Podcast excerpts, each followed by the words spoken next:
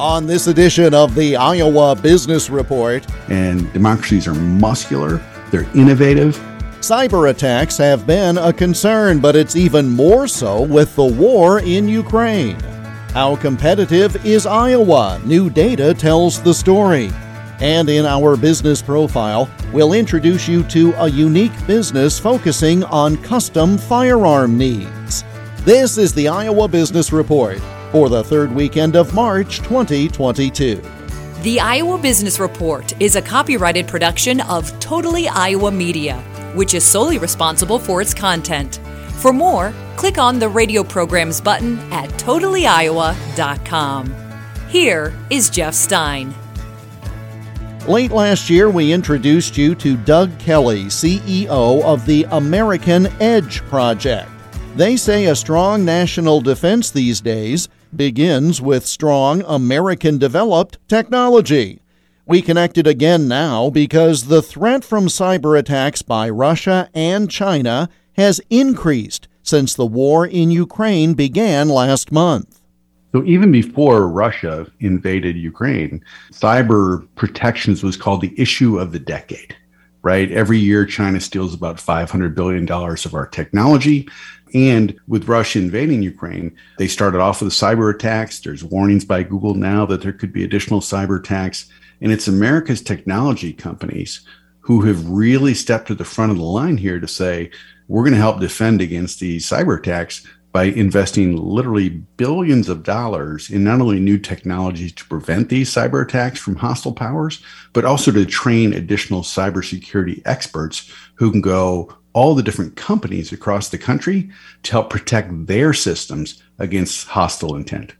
It's frightening when we think of it because we are now so reliant on these bits of technology. And I have heard anecdotally people say, well, I'm worried about bank accounts, for example, right? What if there is an attack? I better go print off my statements or I better download uh, something to my computer that's all we can think of to do, but that is going to be precious little help if, in fact, there is some massive hack of the U.S. financial system, for example. You're exactly right. I mean, having a paper copy is always good, but the most important thing is to make sure that our frontline defenses through our technology companies and our overall innovation is as strong as it can possibly be. You know, at the end of the day, there's a battle going on between democracies and authoritarian governments, right? And you see China and Russia lining up, supporting each other. Russia's invading the democracy. They have a whole bunch of propaganda going on where they're shutting out US tech companies after US tech companies have tried to stop the propaganda there. China is echoing Russia's message. And this is the reality of where we're at right now. And American technology companies are on that battlefield fighting for democracy and helping advance and protect our democratic values against authoritarian intent. And so we're really grateful that they're doing this, but also there's a concern that I have because there's a series of folks in Congress who are saying, hey, you know what? We need to really knock the stuffing out of our technology companies through a lot of antitrust regulation. And that's just the wrong way to approach when we're looking at a global battle between democracies and autocracies to take a really strategic weapon that we have in our technology companies and our innovation and really put it in handcuffs while at the same time not applying the same rules to foreign hostile powers in their tech companies. It's one of these things where I suppose people in government think, well, we have to do something. But they seem to forget the fact that this is also interrelated. To your point, if you hamstring folks at home, you're basically opening the door for ne'er do wells to come in and wreak havoc on the whole system. You're 100% right on that. So let me just give you a couple examples. So sure. there's six technologies that are going to rule the future and we are in a battle with China for them, right? So it's artificial intelligence, it's 5G, it's quantum computing. Just those first 3 that I mentioned. Whoever gets to those first basically they can unencrypt any secret communication, any military code. They can extend incredibly large processing power across their entire country, and they can use it for very nefarious things. Our biggest technology companies of Google, Amazon, Meta, they're all investing tens of billions of dollars in those technologies in a race against their Chinese counterparts. And so the idea that some in Congress would say, you know what, these companies are too big on the American side. We got to break them up. There's nobody else that's going to make up that money in terms of investment. There's nobody else that's going to be at the tip of the spear in building these technologies of the future that not only will help us take the lead in years to come, but also will protect our country right now from cyber attacks. There's nobody that's going to step in there. And so I'm concerned that that short sightedness is really going to hurt our country both in the short term and the long run from both a national security perspective, but also from an economic perspective as well. And again, the concept that we go into certain negotiation situations with non domestic entities and we see them violate provisions time after time. And then we say, well, I bet they'll keep their word this time. That seems to be a little naive. I mean, it's hopeful and hope springs eternal, but it seems a little naive. What should specifically, if people listening to this program contact their lawmaker, what specifically, from your perspective at the American Edge Project, what should be done to help support this digital landscape that we all rely upon? That's a great question. So, when China and Russia think about what they're going to do, they make the calculation of we believe that democracies in the West are on the decline for these reasons. And when they see that there's a decline or a weakness, that's when they move. They'll jump right in. So, for example, China could, if it views the West as weak, it could move quickly on Taiwan, which makes 80% of semiconductors in the globe, right? You want to talk about a supply chain problem. There would be an enormous supply chain problem. So the first thing that American elected leaders can do is say, we're going to do everything we can to strengthen our technology sector and not damage it. Secondly, what we're going to do is we're going to make sure that we inshore really critical technologies and have them built right here in America, whether it's in a new Intel plant is going to make semiconductor chips right near where I am in Columbus, Ohio, or whether moving additional technology manufacturing capacity to Iowa.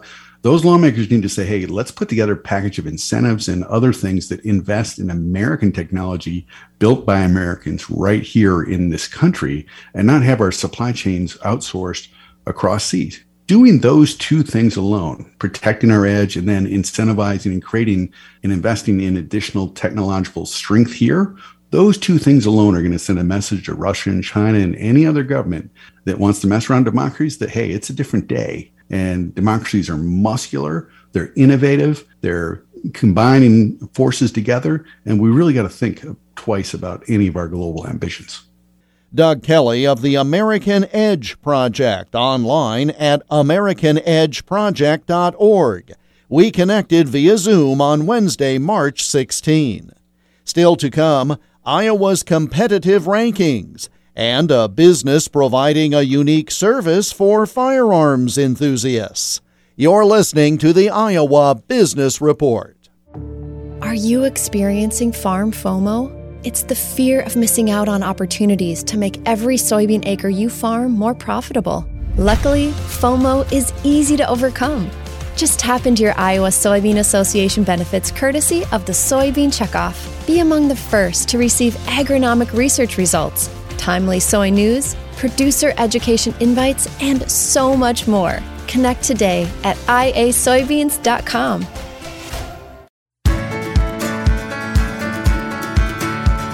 Support for the Iowa Business Report comes from the Iowa Waste Reduction Center hosts of a one day energy trends workshop at the Embassy Suites in Des Moines this Thursday, March 24th, including keynote sessions, a panel of Iowa energy experts, networking, and more. For information, go to iwrc.org. Each year, the Iowa Business Council compiles data about a variety of areas tied to economic growth and vitality and compares Iowa with other states.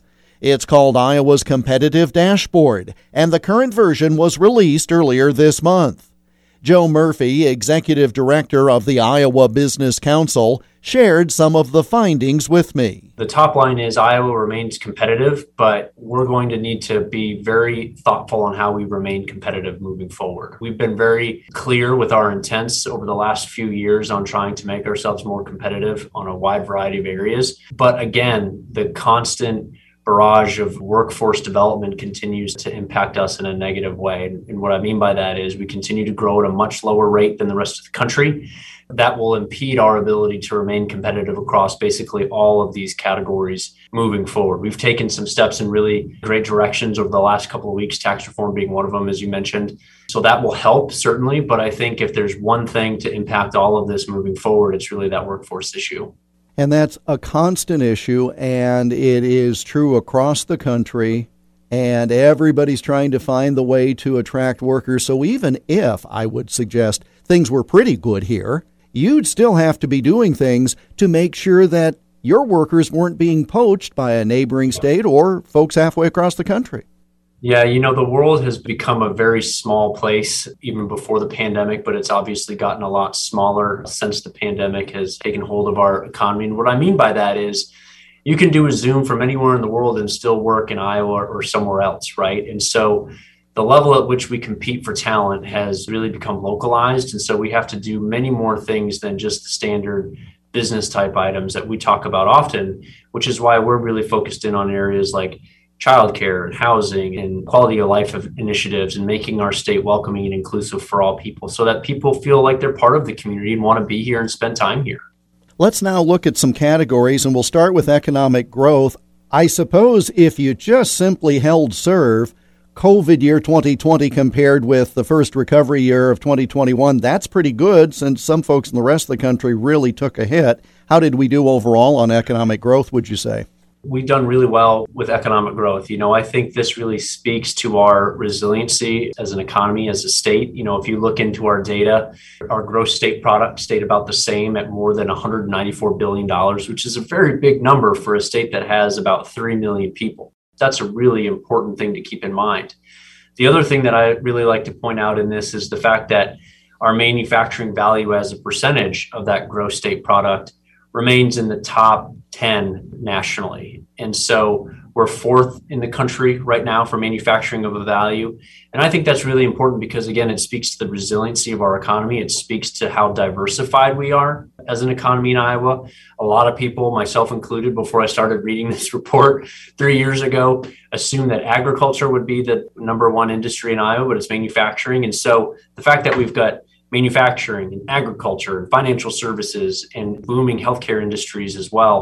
We've got really great core areas here, insurance, another one. We've got really great core areas here in Iowa that spread out that potential trepidation in the economy and allows us to recover at a much more advanced clip than a lot of other states. We saw that in the Great Recession in 2008, 2009, and we're seeing that again today. But again, when you look at our data, which is census data, relating to demographics and diversity. We're not growing nearly as much as the rest of the country. Our net migration is not nearly as what we would hope that it would be. In other words, we're not bringing in as many people as we had hoped to at one point in our time. And so that's really going to have an impact on us growing our companies, growing our business opportunities throughout the state. Again, a company needs people to work, to expand, to create things, to innovate things, and to create other opportunities for other people, right? And so, if we don't have the labor force here in the state to provide those opportunities, or at least have a chance to compete on that potential, businesses will look elsewhere, right? And so, from our perspective, this is something that we're going to continue to put a lot of effort in trying to make Iowa as welcoming and inclusive as possible, work with our federal delegation on immigration reform, really have an open line of communication on trying to bring in as many new Iowans as possible, whether they're coming in from other countries or other states. We've got a lot of great things going for us here in Iowa. Let's be bold about talking about that. Let's go outside of our borders, outside of the Midwest, to try to bring in new people. Overall, quite optimistic, though. Yeah, I mean, I, th- I think you have to be clear eyed about this. There are definitely some optimistic points here, right? You know, our competitiveness our economic growth, our tax policy of late has been very good. But we do have to understand that there are some serious things that we have to address as a state. And the good thing about that is that you know these are not partisan issues. We know that we have a population situation in our state. We know that Republicans and Democrats talk about that. And so how can we work together to solve these issues? You know, Iowa traditionally have always come together on big pieces of legislation, big policy ideas, other opportunities to work together to lift our state up, right? That's in our nature. And so this is another one of those opportunities for us to work together and identify a problem and come up with a solution. You can read the full Iowa's Competitive Dashboard Report by going to iowabusinesscouncil.org. IBC Executive Director Joe Murphy and I connected via Zoom on Wednesday, March 16. Coming up, a business whose product is protected by the U.S. Constitution. You're listening to the Iowa Business Report. A politician wearing a bow tie walks into a bar and orders a pint of Guinness. Where is he? Why, in Waterloo, of course. The clip on bow tie was invented in Waterloo, Iowa in 1918, at the same location where Jameson's Public House is today, in the city where the bow tie sporting Quentin Hart proudly serves as mayor. Which begs the question why not Waterloo? I'm Mayor Quentin Hart, inviting you to Waterloo. Come for a visit, stay for the great quality of life. Look us up at cityofwaterlooiowa.com.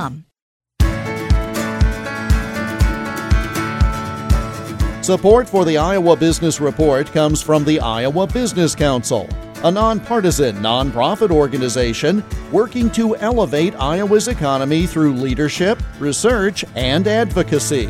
Learn more by going to iowabusinesscouncil.org. In this week's Business Profile segment, you'll meet Michael Ware of Controlled Chaos Arms, a gunsmithing, manufacture, finishing, and training operation in Baxter. We incorporated in 2008. We're a custom weapon shop, so I. Some people don't understand the term, so I, I don't use it a lot. But really, it, it, it is apropos. We're a boutique shop, so if you bring things in, or you walk in, or have an appointment, rather, uh, you're not going to see guns under glass. That's uh, that's Cabela, Scheels, Bass Pro, uh, some of your local stores. I mean, you're going to find that with Ernie at CVO, you know, that kind of thing, and, and those guys do a great job at that. But we do custom work, so gunsmithing, uh, custom manufacture, refurbishing old firearms, all kinds of things like that. So it's a fun line of work, and it's a and it's an interesting medium. We're really good at it. We've done some really, really off the wall things over the years, and, and it's enjoyable. I like it. Plus, I got to tell you, Jeff, my commute's about 25 feet from my house over to my shop, uh, and that allows me a copious amount of time to spend with my kids, which I that was the way I was raised my by my folks. So it's a good line of work to be in if if those things are of value to you. That is a perfect commute to work and a perfect reason for having it set up like that. You said something that just leads me to have to ask. You said you've done some really unique things. Give us some examples of some of the things that are even more unique than we might have thought of when we heard you give the description of what you folks do there. Well, I tell you, one of the most interesting things that we were part of is John Deere was commissioned way back in the early parts of World War One to put together some tanks and so instead of build tanks, they took John Deere Model Bs, if uh, your listening audience has a handle on this, I'm sure most do, and they tried to fortify them with some turrets. And of course, the, the B didn't have any kind of power steering provision. There was a wide front end and a narrow front end, and they failed horribly. They were so big and heavy that they couldn't turn by the time they took a 4,000 pound tractor and turned it into 8,000 pounds. And once they got off the road into sand and dirt, they would go straight and they couldn't turn, so it was a flop, and John Deere didn't get anywhere and didn't sell any tanks. But one of the originals was found refurbished by a, a local gentleman, and he came over here and said, "I need the weapons to work." Because on each side had a 1919, I think it was an A4 Browning machine gun, and he said, "I'd like for both of these to work." And I said, "Well, we do that. We're a manufacturer, and we're capable of building full auto firearms, but I'm not sure you could own it." So we had to convert weapons to semi-automatic, which were legal, and set them up so that everything worked the way that it was supposed to. You know, full auto capability. And uh, it was a really interesting and fun project. We were really, really tickled to be part of it, and it was one of the more, I guess you'd call it, cool things we got to do that year. So, not a lot of local gun shops work on tanks, but we were able to do that, and it was a period piece of history as well by owned by a local gentleman. So it was a lot of fun. That kind of stuff really separates your day from uh, uh, pushing sights in and out of a Glock, if you know what I'm saying. Absolutely. ControlledChaosArms.com is the website I'm looking at right now, and you've got some images of some of the work that you've done, which is fascinating. ControlledChaosArms.com, the website located in Baxter. Do you have many issues with regard to supply chain? As you said, you're not a dealer where I'm going to see guns under glass, but are you having some issues either because of supply chain or, frankly, because of the political scene these days of whether you're able to get what you want to get to serve your customers. Oh, yeah, it's bad for everyone everywhere. Actually, I was pretty big on distributing. I mean, you, are familiar with Brownells, and there's a lot of local manufacturers, whether they're of, of weapons themselves or parts or pieces. But a lot of what we bring in comes in, obviously, in cardboard boxes, but from way away. Very little bit of it's internationally. Most of it's in the lower 48 here in the United States. But it's pretty bad, Jeff. You can call up someplace and make an order, and then four weeks go by, and they're like, "You had it in stock. Why haven't you shipped yet?" Well, COVID restrictions have got our warehouse locked down. We can only have so many people here in New York per square foot of warehouse, or literally, you know, a one quarter staff. And some of those things are still lingering out there today, and it just has slowed everything way down. For example, when we build a precision rifle from the ground up, we'll take a barrel blank and put it on the lathe and begin the work. Well, you've got to have the barrel blank first. I mean, I don't have a, well, I do have a forge, but I'm not going to forge my own barrels. I'm going to buy a barrel blank from somebody and then put it on the lathe and begin the work. Mm-hmm. But they have to get it first because of steel and stainless and all these other things, and they're behind. So it's very hard to supply customers with what they need just on that realm. And that has nothing to say with the fact that support pieces, parts, through other means, or or if you walk up to me, Jeff, and you say or call and say, "Hey, my wife and I want a pair of Glock 19s. Can you order them?" Sure, I can. It's not what we do every day, but I'll bring them in for you. I have a wholesaler just like anyone else. Well, they got to be at the wholesaler for me to get them to get them to you, and they're not. It's been darn tough for a long time to truly supply a customer with what they need, and that makes it tough for everyone. It drives prices up and it lowers consumer confidence. Makes paranoia if you want to know the truth. Michael Ware of Controlled Chaos Arms in Baxter, online at controlledchaosarms.com. We connected on Monday, March 14. And that brings us to the close of this week's program. We're back again next week at this same time. In the meantime, you can listen to all or part of today's program by going to totallyiowa.com and clicking on the radio programs link. We're also found on all the major podcast distributors, 19 now in all. The Iowa Business Report is presented by Advance Iowa, leading successful business, innovation, growth, and transitions. Search for Advance Iowa on LinkedIn and Facebook, and get more at advanceiowa.com. We welcome your comments. Send them by email to radio at totallyiowa.com. I'm Jeff Stein. Thank you for joining us, and we hope you have a prosperous week. The Iowa Business Report is a copyrighted production of Totally Iowa Media, which is solely responsible for its content. For more, click on the radio programs button at totallyiowa.com.